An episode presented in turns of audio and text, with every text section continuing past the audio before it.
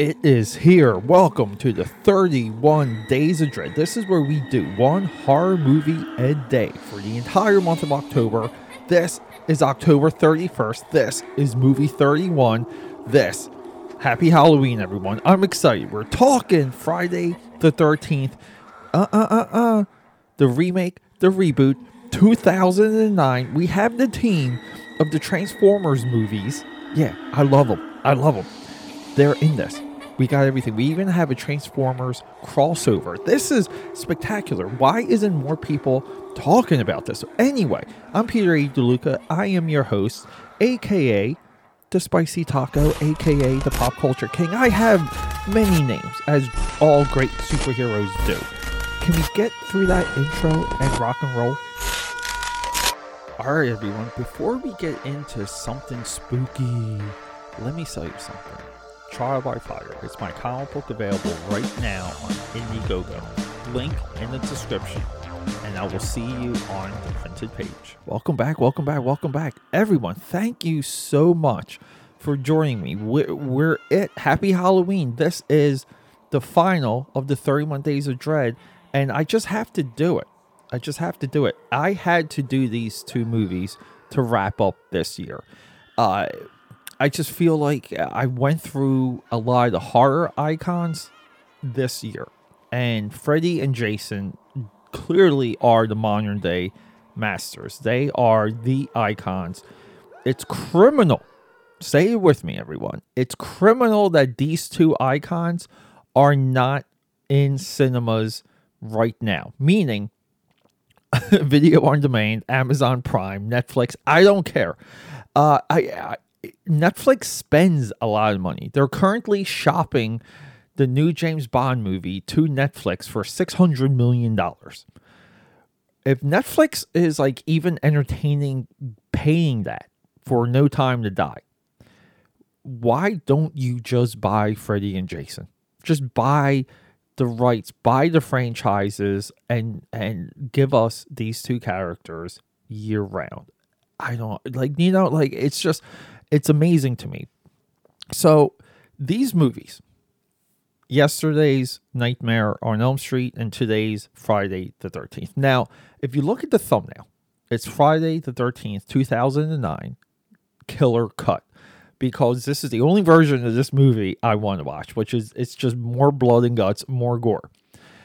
This movie corrects the insanity when it comes to narrative, when it comes to storyline of the original Friday the 13th movies. Now, we have Freddy vs. Jason, and I, I, and I really wanted that to be like, like if there could be like a 32 days of dread, it would be Freddy vs. Jason. Because Freddy vs. Jason also condenses the timeline of both of those franchises in a cohesive way the best thing about Nightmare on Elm Street, and and I should have said this yesterday, is we get the slow rollout of the origin and history of Freddy Krueger and his mother. Both of these killers, both of these icons have mother issues. But uh, you know, and and it's interesting, and that's the only thing interesting in the Nightmare on Elm Street series. Uh, the logic of how Freddy works is it's uh, confusing lazy and dumb, but that's what we want. when it comes, I have to take a deep breath. When it comes to Friday the 13th, how Jason works gets absolutely confusing and frustrating. It really does. But Freddy vs. Jason in this movie streamlines it and cuts out this this like garbage. Now, am I saying any of those other movies are on like not fun or awesome or amazing. They really are. You know, they're two of the best runs of horror movies, franchise wise, uh, continuation wise, serial wise, that we'll ever have. Okay, because it's really fun. It's almost like a soap opera for horny teenagers to watch and unravel. There, there's a, uh, a movie to movie glory about it. So, bravo. But this movie, uh, like it, it redefines Jason. Okay, it it redefines that Jason is an entity. It also adds this mysticism to Jason. Watch the film series like Jason Goes to Hell, uh, Jason Takes Manhattan, even Jason X. It builds upon it. Okay. It doesn't explicitly link it to Jason Goes to Hell or whatever, but we know Jason Voorhees is supernatural at this time. The movie begins with a flashback that relatively sums up uh, Friday 1, 2, and 3. And then it goes into modern day kill spree. Perfect. Know, like uh, our our initial sacrificial lambs or sacrificial victims. It's awesome because what we get is uh, like all the tropes. Okay, we get kids partying, kids, you know, smoking weed, drinking the alcohol, doing the bamey wamies. We have a nerd. We have girls who are, uh, you know, promiscuous, who are or just we'll just say comfortable in their own skin we have a insane death, meaning like Jason just needs to kill someone in some ridiculous way. Uh, you know, and we have like overconfident teenagers like along the way. The movie begins with that, and then we get our second batch. Okay, and here's the awesome thing: Trent, I'm pretty sure that's the character's name. Uh, Megan Fox's boyfriend from Transformers is in this movie same actor, same character's name. so technically, this movie's linked to uh, Transformers. It, it, I think in the credits he has a different last name, but we're everyone's ignoring that, and we're just saying that Jason Voorhees exists in the Transformers Michael Bay movie universe. You can't get any more amazing than that. But this movie just reminds us of what Jason Voorhees is. This movie has a absolute perfect ending. Uh, it, it ends in homage to the originals. And why is that important? Because we we want like we we want a sense of history and legacy when we see films like this, but we also want to be reminded to what makes them what they are. Tron Legacy does this perfectly. I think the the legendary Godzilla movies, Godzilla and Godzilla King of Monsters, hundred percent not only builds into the future, but it lends itself to the original Japanese films. Okay, yeah, and uh, people miss that point about that. Uh, I, Batman Begins does it. You know, like to where it it it gives a nod to the past, but it's looking more towards the future.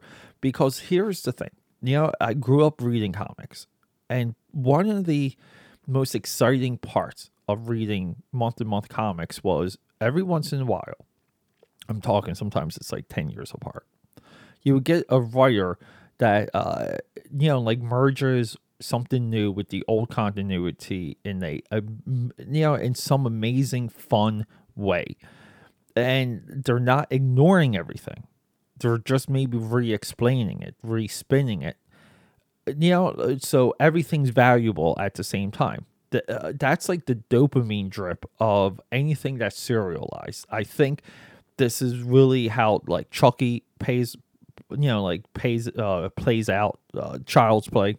You know, like it, it's just this thing where it's an idea and it keeps going and it keeps unraveling and it's growing and it's growing and it's growing and it gets completely ridiculous and then it resets. That's where we are with this. And look, the child's play, because, you know, earlier this month, the, the modern day child's play builds on the themes and the ideas of the originals outside of a crazy psychopath possessing a toy doll in a uh, Toys R Us and putting his soul into a doll. Okay, like makes sense. Okay, it it takes that part out, but it it lends itself to everything else. Child's Play 2019 should 100% get a sequel. This movie should have gotten a sequel.